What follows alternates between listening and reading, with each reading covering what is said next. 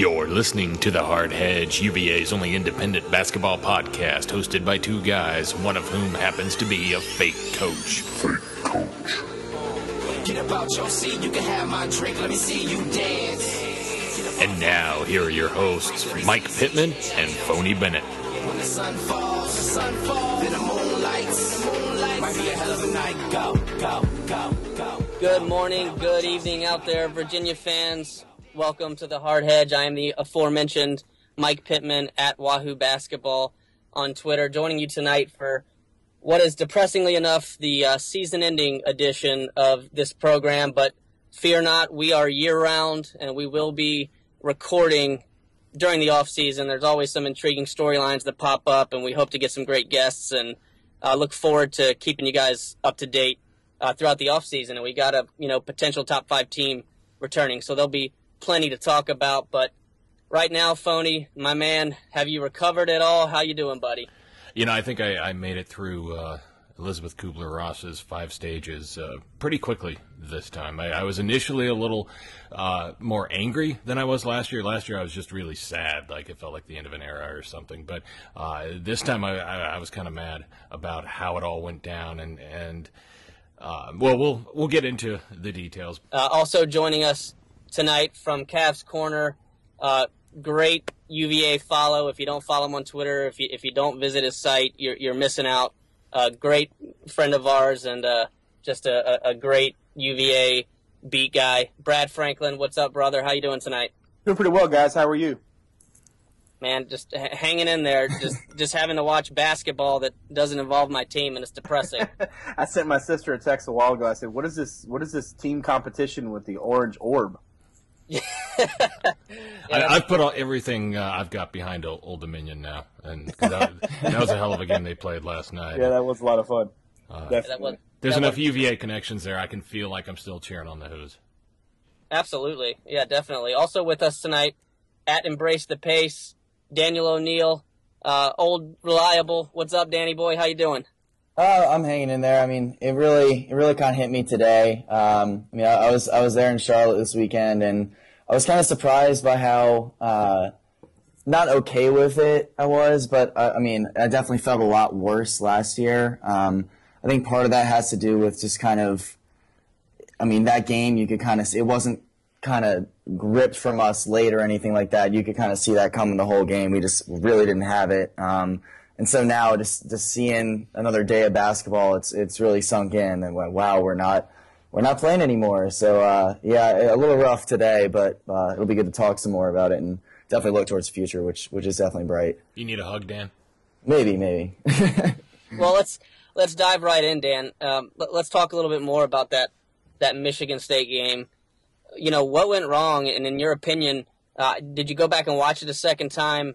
And uh, you know, I, I, I wouldn't blame you if you didn't. Uh, but what are your thoughts on kind of how Michigan State really kind of took us out of our game and just kind of controlled that thing from the tip? Yeah, I watched I watched the first half this morning, um, and that was kind of all I really needed to see. Uh, that was, I mean, credit to Michigan State. They came out with just a fantastic game plan. You heard Izzo in the post game say how he kind of reworked his his game plan sort of at the last minute, and he was really impressed by his guys with how they adjusted to that on such a short notice. Um, and it showed. I mean, I had before rewatching the the first half, I had looked at a couple of old um, tapes of, of kind of our offense when it works and looked at that, just kind of contrasted against it. And I mean, it was very clear what was going on. We couldn't set a screen at all. They, I mean, their guys were just running around through over the side of every single screen. And our blockers and movers, we didn't have any blockers. So that, I mean, when that's the case, then our offense just doesn't work. And then you just combine the fact that we couldn't hit anything on top of that, and uh, I mean that's kind of a disastrous equation. So I think obviously it really starts and ends with we just didn't do anything on offense, um, and just from there, I mean defensively we were we were okay. Michigan State didn't really play that well offensively either, but. I mean, if we're gonna play like that on offense, then that we're probably gonna lose to a team like Michigan State. So it was a it was a little disappointing to watch it again and just see, man, like we're we're so much better than this. But uh, yeah, it was it was frustrating. Yeah, I felt that like any time that they needed a big offensive play, though, even even though we kind of bogged down and really started to hold them down late in the first half and into the second, it's like, man, if we could just get a stop right here, you know, I'd really feel the momentum swing coming, and then they hit a big bucket. It just they did just enough offensively to keep the pressure on our offense, and the way they were playing defense with the pressure they were putting on us, it was just a bad recipe. Brad, what did you see, man? Anything that kind of stood out to you? Well, I, you know, I just kept watching that game, thinking I'd seen that game once. It, it was I was in Greensboro and they were playing Carolina. You know, same kind of idea, right? Uh, you know, Virginia would get close, Carolina would, you know, make a couple buckets. They just Virginia just couldn't get stops, and and you know, I think that I'm not really sure if if mentally um, they ever really recovered from the Duke loss, and I, and I don't say that to be you know all hyperbolic. I, mean, I really just just watch this team, and they were markedly different from that point forward. Um, you know, they were um, they before that night, before that game uh, against Duke, Virginia was the team that made the plays down the stretch. Right? How many times last year, and then up until that point in the season, this year had the team? You know, they've been up seven or eight. You know, somewhere in the second half, they'd have a big run. Um, and put it away, and it was never, you know, really in doubt. This team somehow or another managed to scuffle around, and you know, there were two tight Virginia Tech games. It was the first Wake Forest game, and it just seemed like they couldn't they couldn't hold on to the lead. They couldn't make the plays late that they that they made uh, in, in the past. And I think part of it was if you saw you know you, you watched some of the X's and O's the, from the Michigan State game, you saw how easily. Uh, the Spartans really kind of shut down Virginia's offense, and really Virginia's offense came down to, um, you know, guys having to, you know, whether it was coming off screens and taking jump shots, whether it was guys coming off screens and then trying to, you know, create a little bit but really, what it came down to was if you can stop Malcolm Brogdon and you put the pressure on everybody else, can Virginia get buckets? And really, okay, yeah, then they can go inside. But Virginia's really historic in the last few years has not been very good at getting the ball inside uh, with any kind of consistency. And I think that this team should have been inside out all year long. Earlier in the year, I think Justin's uh, three point shooting and, and, and the way he kind of stretched teams you know, I, I, think Pittman really hit the nail on the head in, in, his piece on my site earlier this week. You know, that really was fool's gold. And instead of kind of getting that inside out idea down and kind of become that becoming the identity, they just went to it at times. And, but it, it really wasn't something they could really depend on. It wasn't something that was really going to get you through the day. And so I kind of just felt like watching that game um, that this was just really a, a team that um, maybe even overachieved to some extent. I mean, I, I really think that they had a lot of good pieces, but in terms of the the ways the roles were defined, especially once the Justin injuries happened. Um, you know, this wasn't necessarily a team that was going to be able to manufacture offense at a consistent enough clip. Uh, and they had to play out not just good or great defense, outstanding defense. And you know, in the last few weeks, I think uh, teams just really did a good job of scheming them up and really kind of spreading them out and, and forcing them to, to to get out of their comfort zone. And I don't think Virginia really ever found an answer for that. Yeah, I, one thing I tried to think back is is pretty much all season, even after Justin went down and teams really tried to focus on taking away our post play, how many true like inside out type plays can you even think of in your head that that we did like you know get the ball inside and kick back out to us. right exactly exactly I, can think of a couple examples of Perrantes getting down and touching the paint and kind of kicking it back out but I'm like man you know as as much as we were kind of not one dimensional, but as much as teams knew that they pretty much only had to stop our post players, I just I just feel like we didn't take advantage of that nearly enough. Phony, was there anything that really I, what was driving you crazy in that Michigan State game? I know that uh, you know we exchanged a few texts, but yeah, there uh, were there were. I mean, the, the big thing that I keep going back to is, is our three point shooting.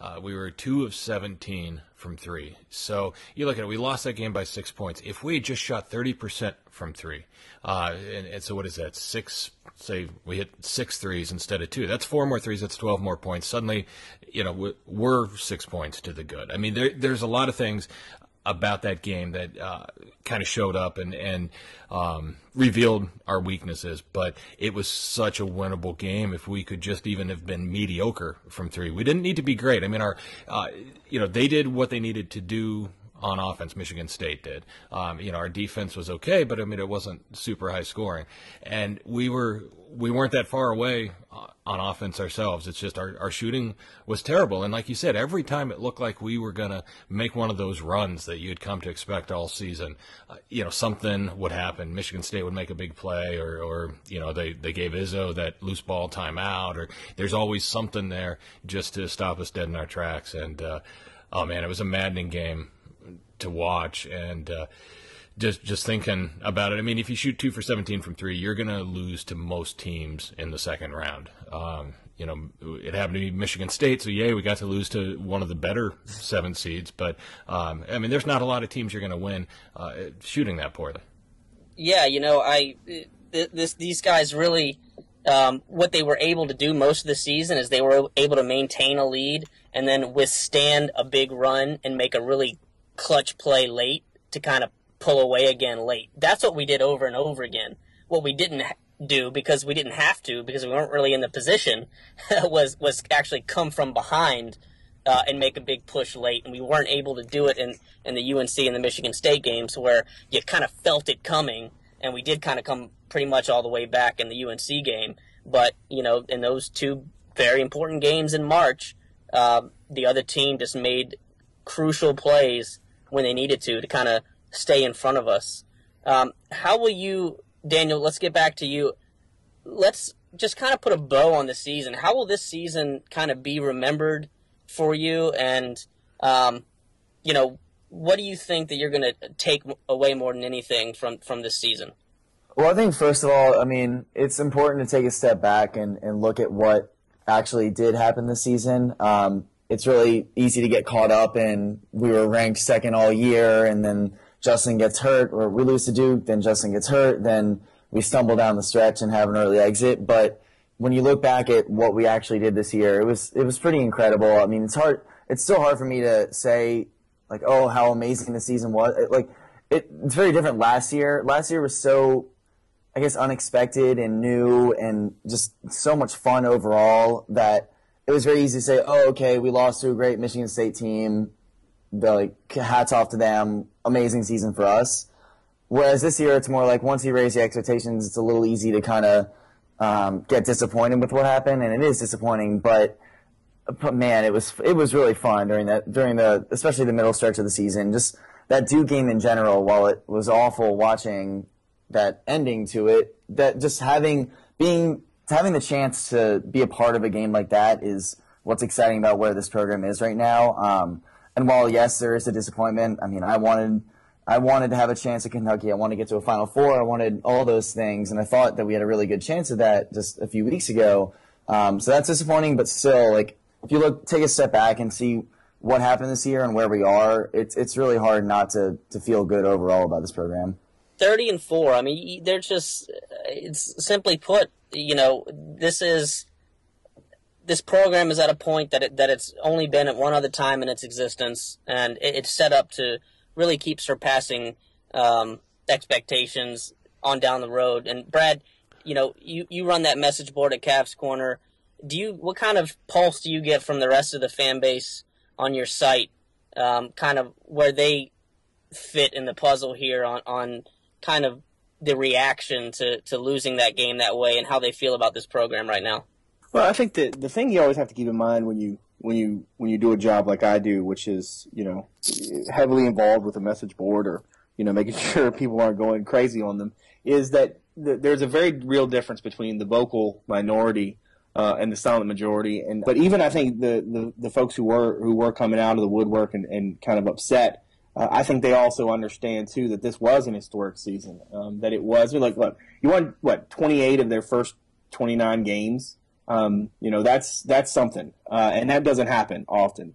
Um, and you look at the schedule, and you you know you've got what the, the the ACC tournament champion. They won. They beat them on the road. The ACC tournament runner up. They beat them on the road. The uh, Atlantic 10 champion. They beat them on the road. Um, you know, they beat I think a very good Davidson team.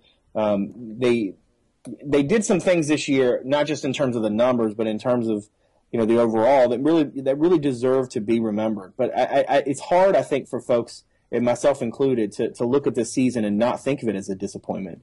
Well, but we only lost four games, Um, Right, and- but- by a but- total of 18 points. And, right, and, all four of those teams are in the Sweet in the 16. Sweet 16. Completely understand, but also too is the the thing about last year that made it so impressive was that there was postseason success. You know, they they go through the ACC tournament and they and they win the championship. They make it to the second weekend of the NCAA tournament. For them to bow out the way that they did this year, I think has to, you, you, you for for last year's team that that came into the year everybody thought would be good, kind of climbed up the ladder as the season went on. This team was in the top, you know, five, six, whatever it was, all year long. And they started out what ninth. They were uh, by the end of November, they're eighth. Um, they're in the top five from December the 30th on. Um, that's a that's a team that should be into the second weekend of the of the NCAA tournament. That's a team that shouldn't you know that that shouldn't think that that losing uh, in the in the semifinals of the ACC tournament is is is good. I mean that's that the bar has been set a little bit higher, and I think that it's not it's not a it's not an indictment to say it was a disappointment in the sense that you know you, you expected this team to be pretty good and they should have gone further. It's not a it's not it's not to to to, to impugn the, the season that they had. It just means that you know what this was a team that that, that underachieved, and I, I really think that I really believe that that this team um, ha, ha, should have been better. And I understand that fans have that feeling because you know what that you know Pittman made that point just a few minutes ago that this is this is something that, that hasn't been done at Virginia except for one other time. Um, but you know what? This is this the bar had already been raised. You know, this this team should have done more than just you know bowing out in the what I, I guess what they technically call the third round now.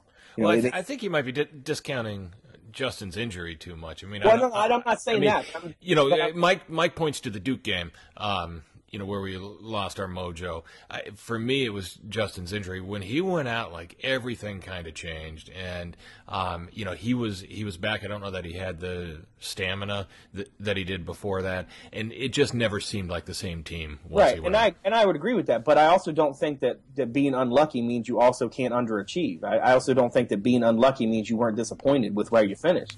You know, I Oh just yeah, kinda- no, I'm definitely disappointed. you know, I just kind of feel like when I look at this team, uh, especially because I thought Darion Atkins really took a step forward this year.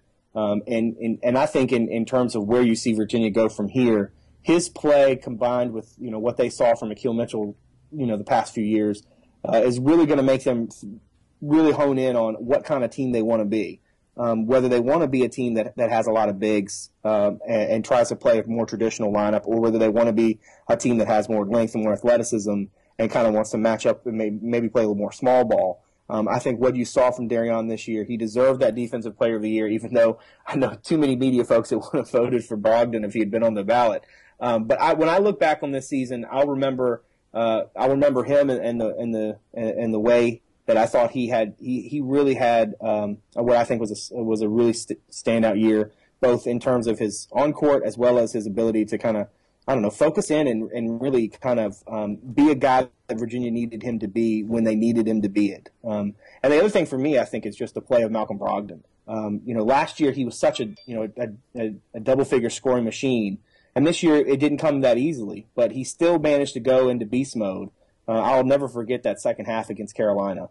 Um, I don't care. I don't care if they lost the game or not. It was one of the more impressive performances I've seen from a Virginia player, and in terms of an individual standpoint. And really looking forward, I, I think that you know the fact that Virginia had plays such a team oriented style. At times, it's it, it's almost like to me these slow starts that they had, you know, toward the latter half of the year. Everybody's just kind of waiting around for everybody else to make a play, and Brogdon is that guy who can be the dude who just makes the play. And I, I think sometimes you know, Virginia does a really good job of always turning down good shots for great shots. I think at some point somebody has to realize, and maybe even tell Malcolm to realize that, you know what, a Malcolm Brogdon good shot is a great shot for Virginia. And I think that's one of the things that you might see going into next year is, is that aggressiveness offensively, understanding that, you know what, sometimes you just got to ride the horses that you got and not necessarily think that you're going to be able to manufacture it somewhere else. Yeah, I actually, I actually think that's a that's a good point. Um, it, I like that that analogy with Brogdon because I do think that, that a Brogdon good shot is is sometimes better than another player's great shot, and I think that's kind of part of the um, dynamic that needs to be I don't know figured out a little bit amongst these guys. Even though I would n- never want them to play any less of a teamless, uh, you know, team first basketball that they play. It's it's it's beautiful, and it's it's one of the things that really makes us uh, do what we're able to do. But the, the the guys that are that have the ability to, to score at any point need to realize that sometimes they need to score at any point.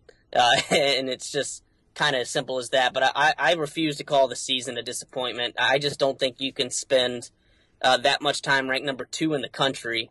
Uh, and to be to get the, the media attention that we got, even albeit some of it was, uh, you know, negative, to, to have the exposure that the program got, um, to be that high in the polls and, and to have that unbelievable road record, um, when you get to a, a tournament format and, and, one loss can end your season, you know, anything can happen. it is disappointing the way it ended, but I, I, can't, I just can't call it a disappointing season. I think it was another uh, page turning season in, in, the history of Virginia basketball to get us uh, back into the serious national championship, um, full media attention type arena that, that I've always dreamt this program should be in and I think this season only got us a step closer to that.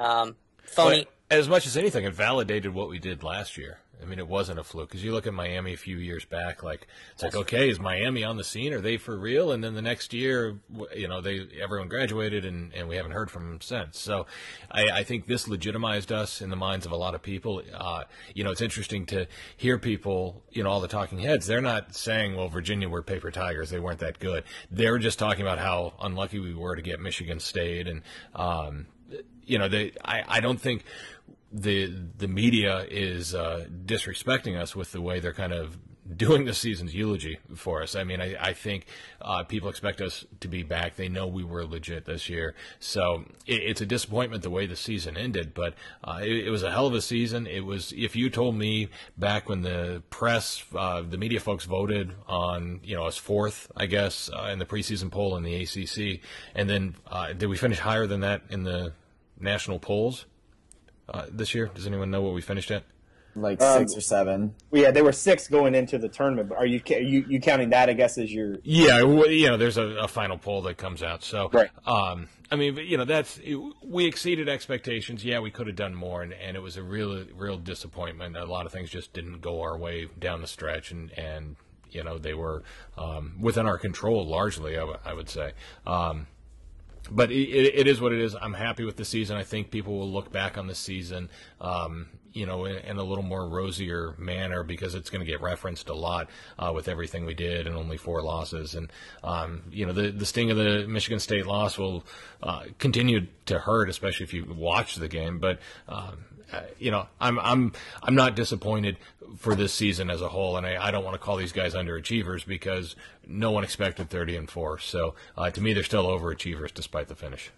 I do want to say this though. I I, I think that you, you guys are making a really good point about the the Justin injury and, and how that should uh, be kind of almost an asterisk, you know, that goes next to the next to the the kind of evaluation of the year. It's funny to me because like you get like people from basically two camps, right? There were these. There, you'll get the folks who think that either that Justin Anderson was Justin's injury was literally the only reason that Virginia, you know, had any issues, and then you'll get those people who will say, oh, well, he was, you know, he was struggling before the injury anyway. And if you go back and look at his numbers, yeah, he had a tough, couple tough games, at, you know, at BC and at Georgia Tech, but he had scored in double figures in three straight games. He just was probably coming off his best game in probably a month at Carolina, where he goes six to ten from the floor, he hits three threes, scores 16 points, pulls down, uh, you know, some rebounds, had seven assists, I think, in that game, and then he and then he breaks the finger, and you know, everything kind of tumbles from there. But I do think that it's worth pointing out. Like I said, I, I look at this season and I think this team should have gone further, and because of that, you know, I sat. I think you you have to come to the to, to that conclusion. But at the same time, I think you have to also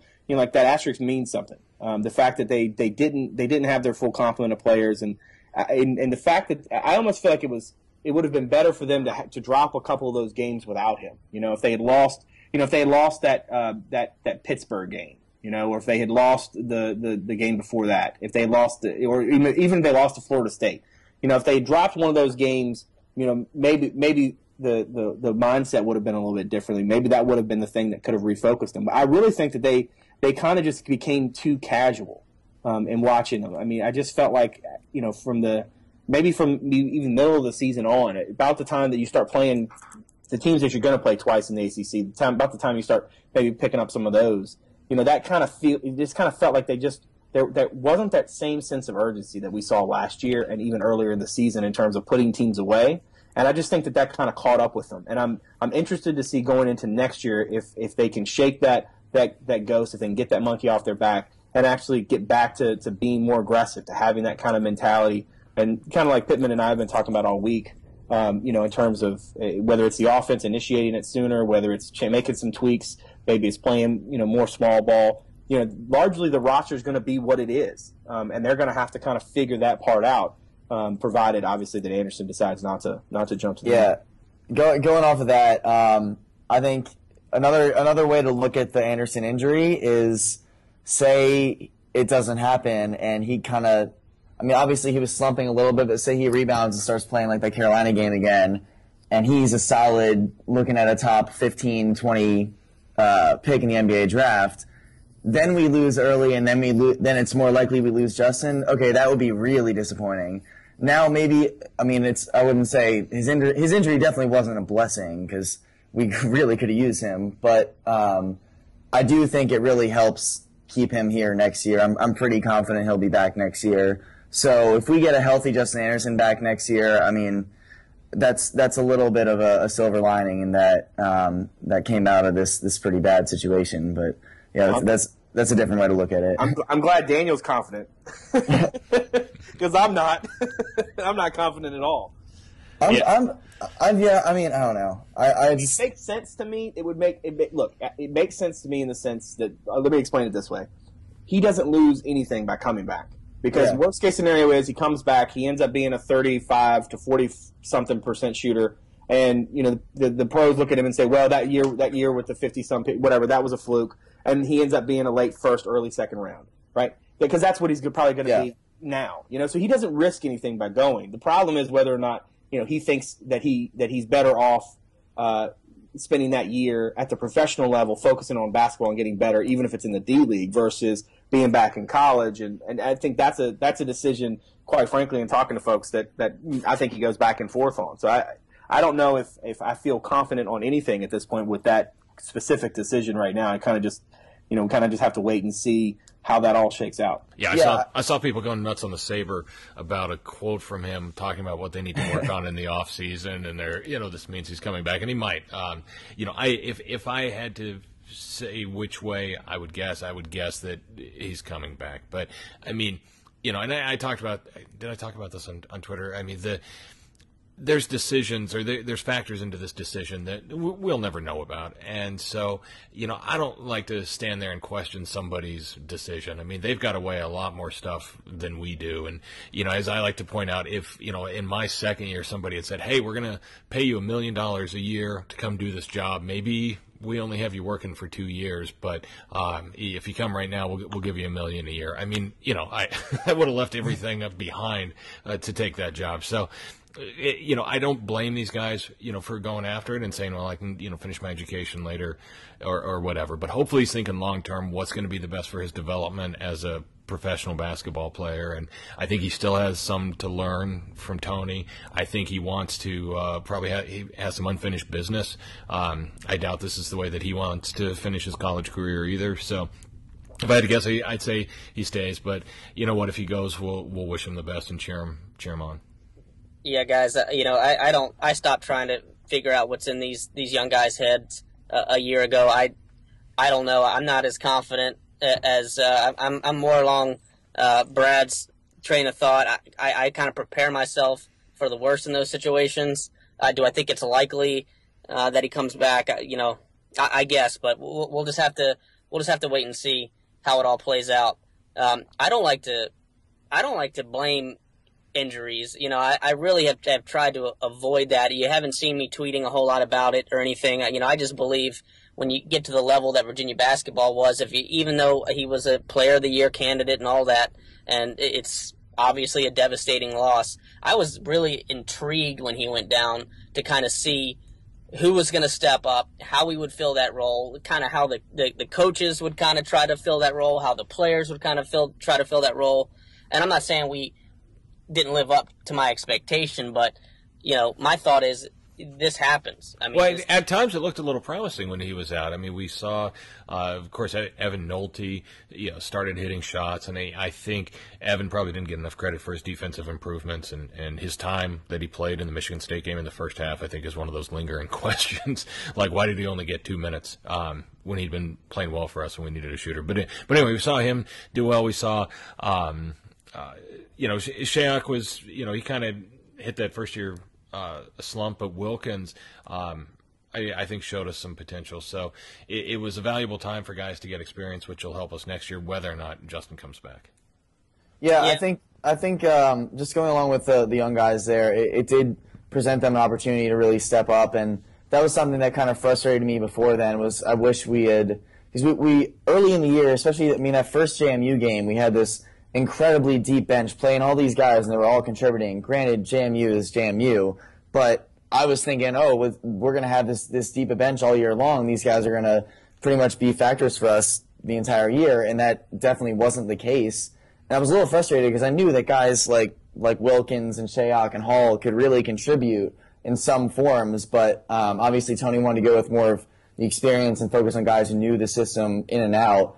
But obviously, when you get a guy like Anderson going down, you you have to play these young guys, whether they're really ready or not. Um, so it was a good opportunity to get them to, to grow a bit, and, and hopefully that'll pay off in the future. I'm one of the things I looked at today, and a lot of the film I watched was um, sort of looking at where Shayok fits in, and I really, really like where he fits in, especially on offense. We know he, he can defend with his, his length and athleticism, um, but he really has a good understanding of, of what Tony wants to do on offense. He he cuts well, he reads screens well, he sees kind of when it's his time to, to, to, to make the extra pass versus when it's his time to kind of to pull up and pull the trigger, which is something a lot of our other guys tend to struggle with, especially Malcolm lately. Um, like you said earlier, sometimes he just he needs to realize he it's better for, just for him to take that shot. Um, Shayok is maybe, I mean, especially early in the year, is kind of to a fault. He was a little trigger happy, but I mean, it's good to have a guy that that's confident and thinks that he can,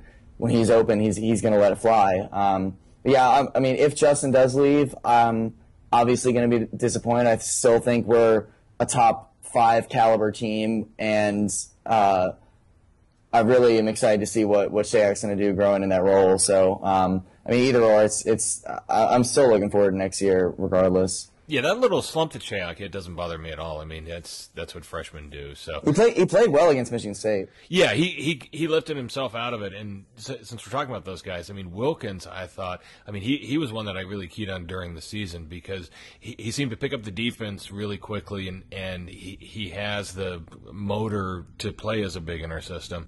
Um, and I think you know when he adds some size to him, man, he he's going to be a star for this team.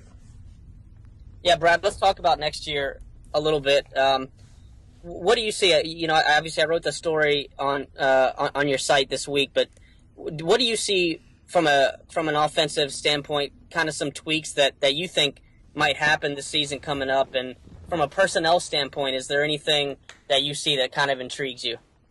Well, I think the the one thing that I, I want to piggyback on something Daniel just was talking about Shayok, and you know I think Phony's right. He he didn't really hit. He, he may have like hit a little bit of a, a lull, but he just it wasn't. He he didn't get scared because of it.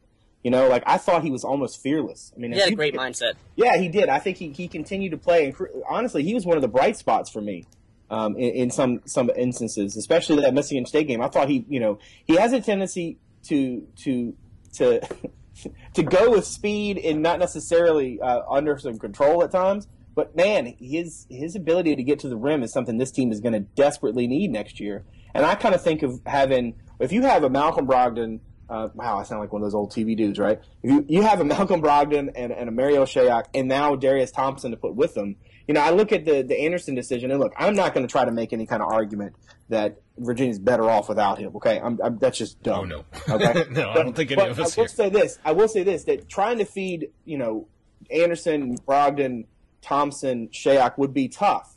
But if if if you can figure out a way to, to keep the balance between those guys, Whether you know if Anderson goes, obviously that's more opportunities for other other guys. The things I've heard about Thompson are so encouraging from an athleticism standpoint, from um, an ability to, to to get to the rim. You know, Virginia won't have a knockdown shooter. I mean, you know that dude. You know that dude's not walking through the door uh, at this point, unless they you know they they happen to happen upon a you know, an immediate, immediately eligible transfer. And quite honestly, I don't think that they would even go that direction if they picked up a guy like that. Um, they might even go with another kind of long, big, kind of in the uh, Darion uh, Akil mold.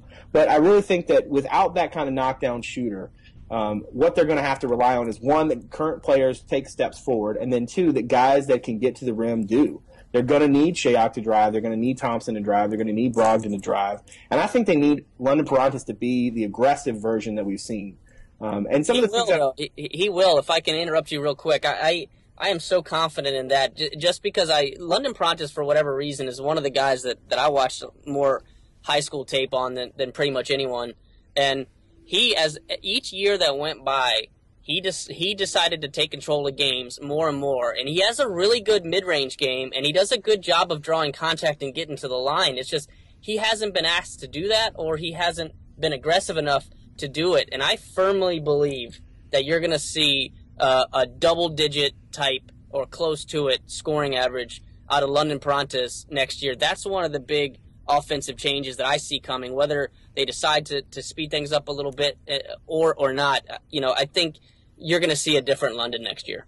Yeah, and, and I, I think that would be obviously very welcome news because if you look at the games when he has, uh, I mean, I know the, the, the Miami game and the, the overtime and, and all that stuff, but I mean, the, if you look at some of the breakdown of his of his shots, I mean, how many he's taking versus, I, I would imagine it's tough for any player when he's not taking that many shots to, to really kind of get into any kind of rhythm. Um, and I, what I would like to see from him is is for him to to kind of press the issue more a little bit next year. Um, a little bit less, you know, doing so at the end of the shot clock. Maybe doing so uh, and taking advantage of, of, of, of, of motion that they put the defense in situations they put the defense in. But I think you're right. I think you're going to see. You're, I think that's that's a, a necessity for this team coming out of this tournament. You know, last year the thought process for them coming out of what they saw was they needed guards who could who could score. And so what did they do in the 2016 class when they when they had you know they had scholarships? They went out and got guys in Kyle Guy and, and Ty Jerome. Yeah, we got some scores score. coming in. You know, and so it's it's a shame it's a shame that those guys are coming in 16 and not 15 because they literally would be exactly what ails this offense. If you could throw one of those dudes in there, and and I mean Ty is not really necessarily the shooter that Kyle is, but Ty is a scorer, and he's he's very much in that kind of Justin Jackson mold, who he can he can get hot at the drop of a hat. His mid range is good. Uh, and he's much more physical of a player than a lot of people would, would give him credit for just looking at his at his at his film or excuse me looking at his, his photos because he does look kind of slight. But I, I really think that Perrantes creating off the dribble would be great is going to be great for this team, and then they're going to have a lot of length and athleticism. Uh, I like the the you know one one source told me that there's some thought about you know maybe going small a little bit more next year. Uh, I like I like the possibility of that. That's something I hadn't thought a lot about until honestly this afternoon. Um, but it's something that I think you could see Virginia do a little bit more often next year. And and honestly, if they get used to doing it, um, it, it, could really it could really rain some some terror on, on parts of the ACC where, where some of the other teams are that's all they can do. They go small and they just hope that the that the mismatch gives Virginia problems. Um, I, I, think Virginia could actually maybe even be more proactive and, and play more small and, and, and kind of take that, that chip off the table. Daniel, talk to me. What do you see about from a personnel standpoint, and kind of how we plan on attacking next year? Yeah, I, have I've definitely um, the going small thing. I mean, right here I'm sitting watching Notre Dame about to advance to probably play Kentucky. Um, they're ACC champ, and, and look at them. They're a four guard lineup. That's obviously by necessity for them, but I mean they have the best offense in the country. Uh, I really think it could work. We've done it in the past under Bennett, um, also by necessity. But we had Joe Harris play at the four um, with a broken hand, which was not ideal. But yeah, I mean that I think it definitely, especially given we have some question marks in the post. Um, we losing Darion is going to be now a much bigger loss than we had anticipated going into this year because man, he improved a lot, as Brad said earlier. Uh, I yeah, I, I, everything you guys said, I really agree with. Um, going back to the point about London, um, if you just watch what he did against Carolina, I think that's what we want to see him do from here on out. I was just so unbelievably impressed with how he attacked Carolina and just he looked like a completely different player. He was taking shots early in the shot clock and making them, and Um, I think if he can do that, if if we tell Brogdon to kind of be a little more assertive and fearless and, and take the early shot if possible, and just kind of be a little more like put our foot down the gas pedal a little bit instead of sort of lulling teams to sleep as we sort of tended to do, especially with Justin out. Um, I mean, I think we've got all the weapons. I think Tony will figure it out, and um, uh, yeah, I, think I think we'll be an improved offensive team. I, I still think we have some some really you know in, in Tobey and Gill some really good offensive post players. Uh, that, you know that obviously we all hope that that Tobey grows a little bit uh, as a Yeah, well- player. One of the things uh, I meant to bring up, um, glad you mentioned Tobey. Uh, when was the last time Tobey really like made a long jumper or did the little baby hook or things like that Tobey did in his, his first year and a half or so? I really he hasn't really done that. I mean, Yeah. some of that is he hasn't played a lot, but if we could get back to him being the really skilled big man instead of, I mean, obviously we want him to be physical and, and put on weight and be stronger, but that doesn't mean that he, he, he can't do those other things. So if we can if we can try and get that a little bit of that out of him, I think that would really help us out a lot. I think you need to make him an emphasis in your game plan, and I, I think that's one thing that is kind of driven me crazy that we haven't done. And it's first of all from a, he's he's a kid that that operates on confidence, and I think if you tell Mike Tobey, look, we're going to get you the ball on the block with your back turned, we really want you to go to work and, and, and work that baby hook and get to the line, and, and you actually make it happen and make him a part of the game plan. I think I think that's just huge for this team. And I- one of the things that really frustrated me is is even when teams knew when Justin went down and you could you could put your best defender on Malcolm and and really all you had to do was take away the post. We could not find a way to to take advantage of that because even if they do slide doubles over on you, even if they really do try to put an emphasis on stopping your bigs, and our guys were really efficient, you know, that should open things up for other guys on the floor. And whether it be the, the, the inside out stuff that we talked about earlier or just simply creating space, it would kind of drive me crazy. It's like, you know, how are we not taking advantage of this situation where, where you know, Darion has, has a, has a really good first half or, you know, the, the, the three or four times he touches the ball, he, he gets the cleanest look of anybody on the floor. And yet we kind of just go away from him. And, and, you know, that's what I, I just, next year, other than really, I, I want this team to be more aggressive early in the clock. I, I don't want us to battle the same demons that we try to force teams to, to battle against us. I, I want to see us try to take advantage of our advantages and, and actually build off of them and, and, and build a game plan around, you know, where I, where each individual matchup, um, it looks like we have an advantage. And I, I- that, that seems really obvious, and it seems like any coach would go into a game and do that. But it's just like I, I almost don't feel like from game to game that the game plan changed very much. You know, I, I didn't. There wasn't that many when I watched the tape and I, and I rewatched pretty much every game. It's not like I'm like, oh wow, they put a major emphasis on this because of this matchup there. Other than some very general things that they did. Um, and I'm not trying. Look, we're 30 and four. Okay, I'm not. This is not a whoa, what the hell is Tony doing type of thing. Uh, you know, but just like in business, you know, if I have a million dollar month, the next month I want a million too. You know, I, I want to improve. And I think when, when when these guys go back and look at the tape, you know, I think that they'll see some things just from a tac- tactical standpoint that we should have been trying to take more advantage of. Uh, you know, that we didn't. But you know, that's why uh, Tony Bennett makes the money he does because uh, we we we were 30 and four, and it'll be his job to, to see that we're you know as good or better next season. Thirty and four, and we're questioning why they weren't better. Yeah. Well, I think I mean I, I look at it from the standpoint of um, you know Tony has done uh, it's it's just it's hilarious to me. Tony's done such an, a, an an efficient, immediately efficient job of of taking this program up that he wins an ACC tournament championship, which isn't like it's you know it happens at UVA all the time, right? And then you know they they have the season they had, and they they lose to Carolina, which is in the Sweet 16, give, right now giving uh, Wisconsin fits, and then they they they go the, the the the tournament and they lose to Michigan State, and you hear hear some of these people talking about you know his if his style is plateaued and.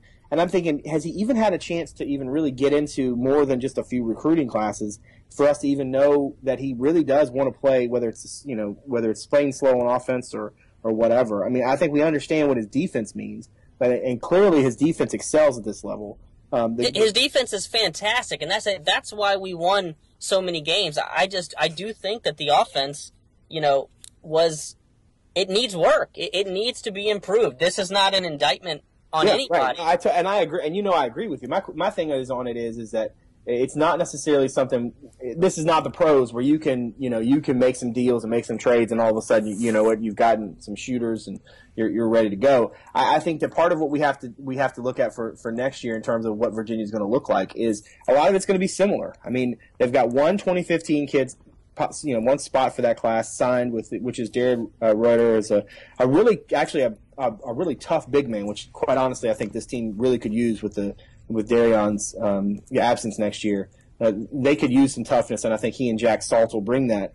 Um, but then I also I also think that when you look at you know what they're recruiting down the road you know in that 16 class two guards committed as well as a, one of the best power forwards in the region Sasha Killeya-Jones.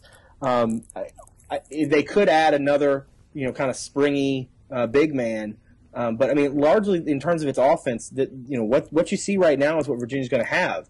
And so, like from the standpoint of you know what what can what can Tony change? What can he tweak in, in this next year? Um, I think that one, the, the idea of maybe being a little going small more often, playing to, to, to your to your roster as opposed to trying to make your roster fit. Because I mean, I just don't see Virginia being as good next year if they have to rely on on AG and Tobey uh, on a regular basis in the post. I, I, I just don't know what that looks like in terms of you know Virginia on both ends. Honestly, you know AG is really taking a step forward in, in his defense, and there's a, I, I think he needs he needs to be committed for that.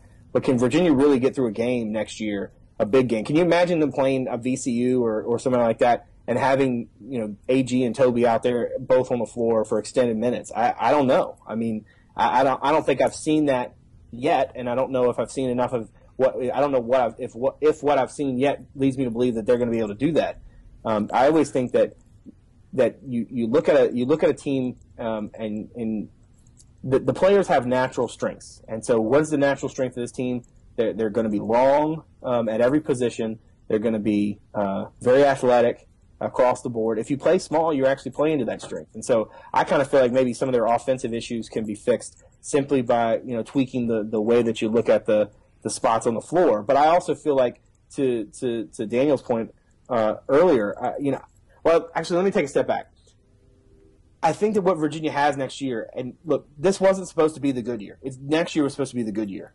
Okay, and so what Virginia has next year, they're going to be the favorite in the ACC to win the championship. I mean, I don't think that the, they got an absurd amount of experience coming too, back. Too, too much of my media brethren respect Virginia too much to, to not have them be the um, you know because Duke doesn't have a class coming in like they had with with Okafor and, and Winslow and, and Jones. Yeah. So I just I, this is going to be the preseason favorite to win the league, and so I think we it kind of goes back to that whole you know underachievement discussion. You know, yeah, they went thirty and four. That's phenomenal, but you know what? That is what does that mean in the big picture? I mean that that team was was pretty good and probably should have gone deeper. What's this next team going to be? I mean, I think that's the, the question, and, and, and really the job in front of Tony and his staff is to figure out a way to to tweak the offense. Because look, the the word is out. I mean, that stuff's on film now. Teams are going to start really, you know, honing in on, on how to slow that down. They got to do something a little bit different. I actually wouldn't mind seeing them go back to some of the stuff they ran pre Tennessee blowout. You know, when they when they changed things up and kind of went back to the Mike Scott stuff. I would love to see him let London trust London Perrantes' feel and let them do a little bit more read and, and, and, and let them let them react versus kind of the more structured sense, and and then see what see what you get. I, I, don't think you know what you got until you try it. Well, I'm I'm with Mike. I mean, I want to see the extra post touches, and I think that just put the ball in Gill's hands. I I liked what Gil did when he touched the ball this year.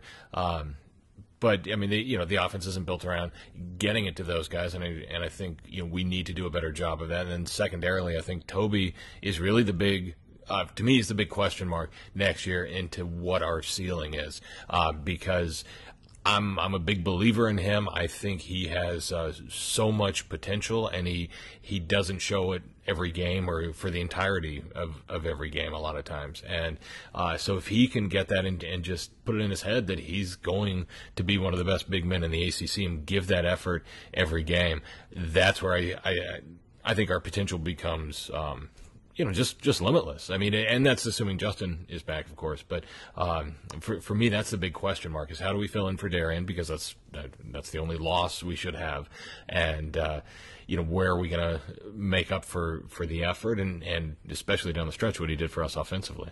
Yeah, i I'd agree with that. I, I kind of agree with what both y'all are saying. Try and combine them and say I think if we go small, it might actually open up things for AG and Tobey a little bit more because I think space for them. Yeah. Yeah, one of the problems I kind of noticed, especially down the stretch, is it just got really crowded in the paint, especially when you don't have a shooter on the outside and they're, everybody's colla- collapsing. I mean, if we can if we can legitimately go small and play four guards, four wings, whatever, um, give a guy like AG some room and isolate him on a defender. I mean, then is when I feed him the ball and let him go to work. Um, but if but if we can't do that, then then I think we really need to work it through the guards first. Um, but yeah, it'll be interesting to see what we do um, and see how we go about whether we put Justin at that four spot or, or Nolte or someone like that. Um, yeah, I mean, I'm I'm I'm I'm excited and intrigued to see how how Tony approaches next season.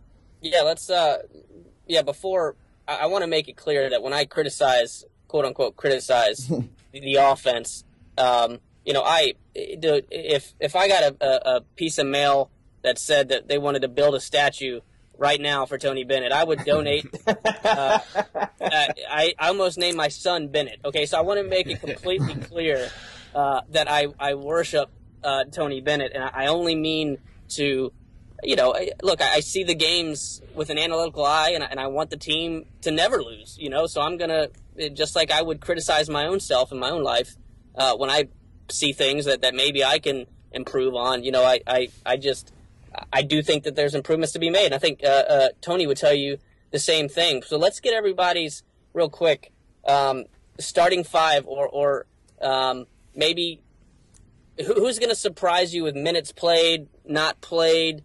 Uh, kind of what do you see out of the guys on the roster uh, next year? And let's try to kind of run through everybody real quick. I'll start with you, Phony. Oh, damn it. I was hoping those guys would go, so I'd get a chance to, right, to go through. No, no, no. I, I'm, I got this. Uh, so, so Justin, Justin, Malcolm, in London, obviously. Uh, London, I, I want to see more offensively from him, and you know he's got to do a better job at guarding those quick, uh, those quick point guards on defense because he, I mean, Trice was destroying him uh, against Michigan State. So, um, I want, I want to see those three guys. So then you're you're left with the bigs. Uh, obviously, Anthony is going to be a starter, and I'm a big believer in his offense and just his ability to get to the line. So hopefully, he's working on free throw shooting. Maybe he changes his stance again. I don't really care how he stands. Uh, you know, he can stand there bow legged as long as he makes the free throws. Um, and then, like I said, Mike. I'm expecting bigger things for Mike. I mean, just that extra year, um, not just of experience, just age, um, will, will hopefully give him the right mindset. So I'm I'm looking at him very positively that he's going to be a big contributor. And then uh, Jack, I, I, think is going to be an enforcer for us. Um, you know, it doesn't sound like he's going to do a lot offensively, but he can get some valuable defensive minutes and uh, just make us uh, give us a more physical presence in the middle. Uh, Darius Thompson. Uh, we didn't talk about him tonight, but you know, like uh, Jeff White was telling us, I mean, offensively, uh, he can be a big weapon for us, a, a, guy that can create his own shot, which we don't really have right now. Malcolm Malcolm tries, but then sometimes Malcolm just drives it into four people and and um, makes me text Mike uh, out of anger. Uh, so who am I missing? Uh, yeah, that no, no. Let's move on because you are missing someone. I want to hear what somebody else has to say. There's a couple of the names. Brad. well, I look at it from the standpoint of all right. Let's say Anderson comes back. Obviously, he's a starter along with London and Malcolm. Um, and then if they want to go more traditional, obviously it's AG and, and, Tobey. If they decide to go small, I think you're looking at Marial kind of going in there, getting a lot of minutes. I think Shayok really is kind of the key for them, um, whether Anderson comes back or not, because I think he's a guy. Um, if he makes look on the recruiting wise, when when I heard about Marial, at no point, okay, at no, at no point, I cannot stress that enough. At no point did anyone ever refer to him as a shooter.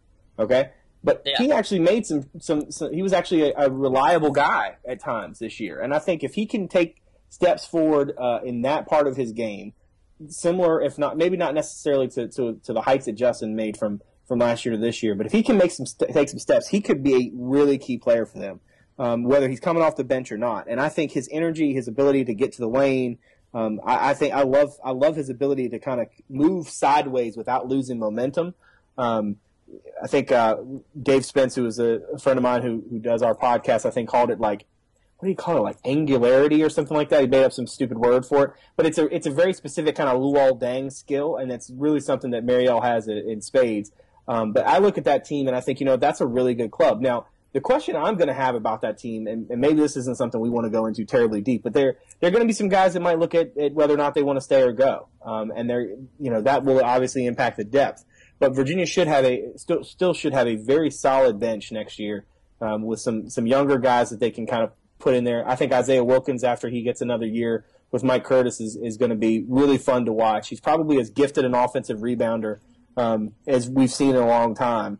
Uh, he has just a nose for the ball, and I think that can be a big thing for a team too that that does have some issues uh, offensively, or at least has had some struggles. And he's going to give you second chance opportunities. If you, as a matter of fact, if you if you ask me, the fact that they, they I think it was they had 17 offensive rebounds in the in the loss to Michigan State, but they only had eight second chance points. I think that in of itself is you know it, it basically renders the the advantage that they had on the glass moot. Um, you know, if you're gonna if you're gonna get second chances, you gotta you know gotta you gotta make them count. And Isaiah Wilkins is a guy who can do that. So to me, that's kind of the group. And like I've said before, I, I, I want to see Perrantes be you know, he's you know, it's funny about London is you know everybody thinks because he's from LA, he's this really laid back guy and but now he's one of the most intense dudes that they've they've had that I've covered uh, at Virginia. We're talking basketball, baseball, football. I don't care. He's an intense cat, and I think that he's gonna. Uh, you're gonna start to see him take more ownership. I just kind of have that feeling talking to him in the locker room in Charlotte. I just feel like he's to be a guy who's to be more vocal um, next year, and I, I don't. I think this is going to be a really bad taste in his mouth, and I think that's good for the team because I think they could use some of that attitude next year. I think he's abs. I think taking ownership is a great way to put it. Uh, the way that I see London kind of uh, expanding uh, his game uh, next season. Daniel, give me your starting five and your top eight. Yeah, I and, think. And then hold on before after that, let's talk about the guy that you and I seem to wonder why he doesn't play so much. what might be going on with him? So let's you you tackle all of that. Okay, um, I'll start with starting five. I, I still until I actually see it, I'll just I'll assume that Tony is going to go traditional. Um, I mean, assuming Justin's back, that's that's London, Malcolm, Justin, AG, and, and Tobey. Um, I think there's a lot of different ways to go small if that's the case. Uh, Justin at the four is one I like because he's so athletic, so versatile, so strong. He can pretty much match up with a lot of a lot of fours. Um, obviously, uh, uh, something Brad was talking about. I really think Isaiah Wilkins will have a much bigger role overall.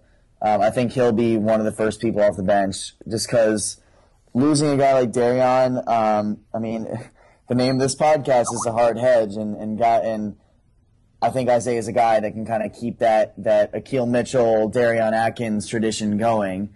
Um, I'm a little bit worried about Tobey in that role. He's especially down the stretch really struggled late recovering from that hard hedge to his guy, and uh, a lot of people, yes, a lot of teams sort of sort of caught on to that and and try to take advantage of it. Um, that's something I'm I'm worried about, and because he can't really teach athleticism, so. Um, I'm, I'm sure Tony is very well aware of that, and so that's one of the reasons I think that Isaiah is gonna um, see a lot of time. And I mean, if we want to go small, Isaiah is a, a great way to do it. The four, because I mean, he didn't shoot well down the stretch, but I watched him play a lot in high school, and he is a great mid-range shooter, like an excellent mid-range shooter, better, be, much better than Mike Scott was in high school. Mike Scott was a very different player in high school. He kind of developed his shot during his his redshirt year when he got injured, but um, but yeah, Isaiah's shot has a lot of potential, and he's got a lot of skills offensively. So I think he'd be a good way to go for trying to, to go small, but I do think he'll start off the bench just because he's not quite, doesn't quite have the experience yet. But um, again, reiterating, Shayok I think is going to be a big piece. And then getting to Devon Hall, um, yeah, I still I still don't really get it. Um, watching tape again today, I, I, what I saw I liked. I I mean, it's it's a little confusing to me. I, I trust Tony, but I, I really like Devon Hall. I think he adds a lot to our team. Um, I'm not to say anything about any sort of whether he's to be here or not and, until anything changes. I'm to assume he is, but um, I think he's got a lot of potential. Hopefully, we find a role for him because I, I think he'll he'll be a good player. I have uh, a, you and you and I are completely on the same page w- with Devon Hall. Uh, the, the bottom line is he's not perfect defensively, and, and maybe there's mistakes being made. Um, I don't see nearly as many on tape of games as, as people like to act like sometimes.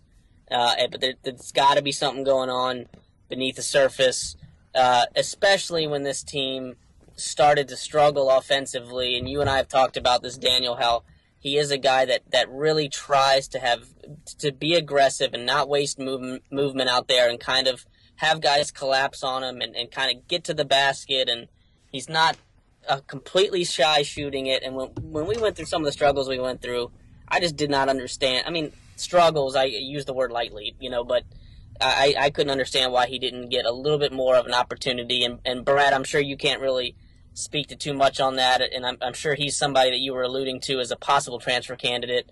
Um, you know, I don't know if you can shed any opinion or light on that before we sign off here. I mean, do you think Devon Hall has a role in this team next year?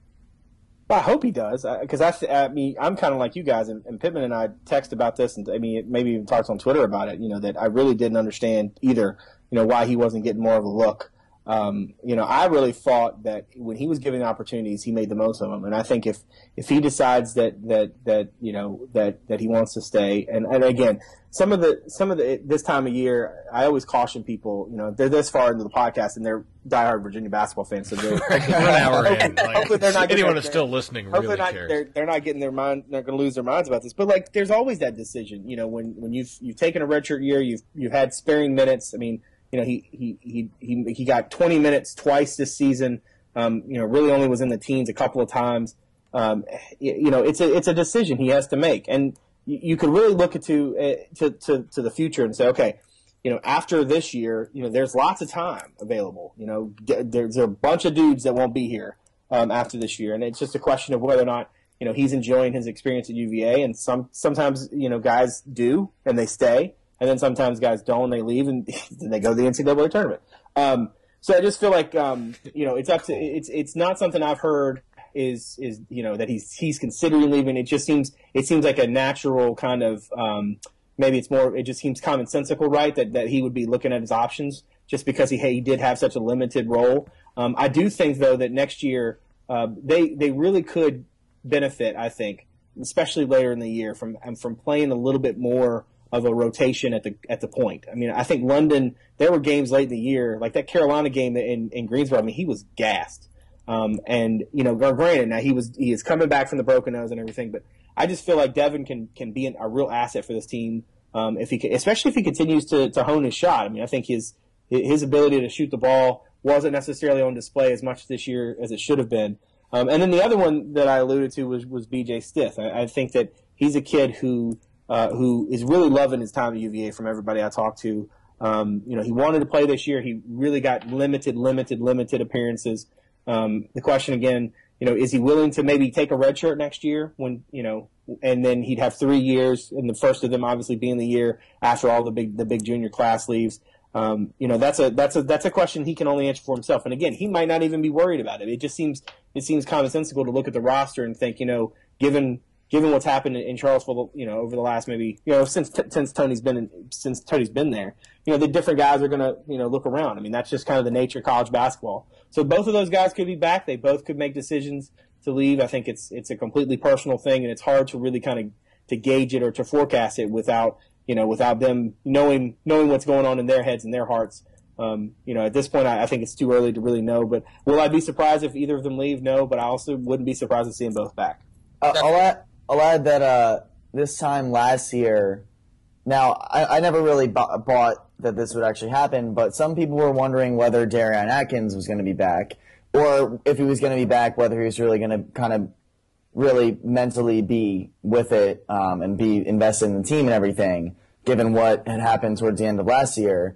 And then look what he goes out and do. so. I mean, maybe I, I think the Darion Atkins story is a really good one to tell people if you're uh, thinking about making some sort of a decision, just, just tell them to be patient. If you really want to be part of something and improve, and if you're willing to be patient, it can work out it can work out just as well as it did for Darion. So um, you never know. I mean, again, looking back last year, did we think that Darion Atkins was going to be a Defensive Player of the Year in the ACC? I don't think anyone saw that in the horizon. So um, you never know. So hopefully, I mean, someone like that tends to step up every year. So it'll be really interesting to see who that might be next year.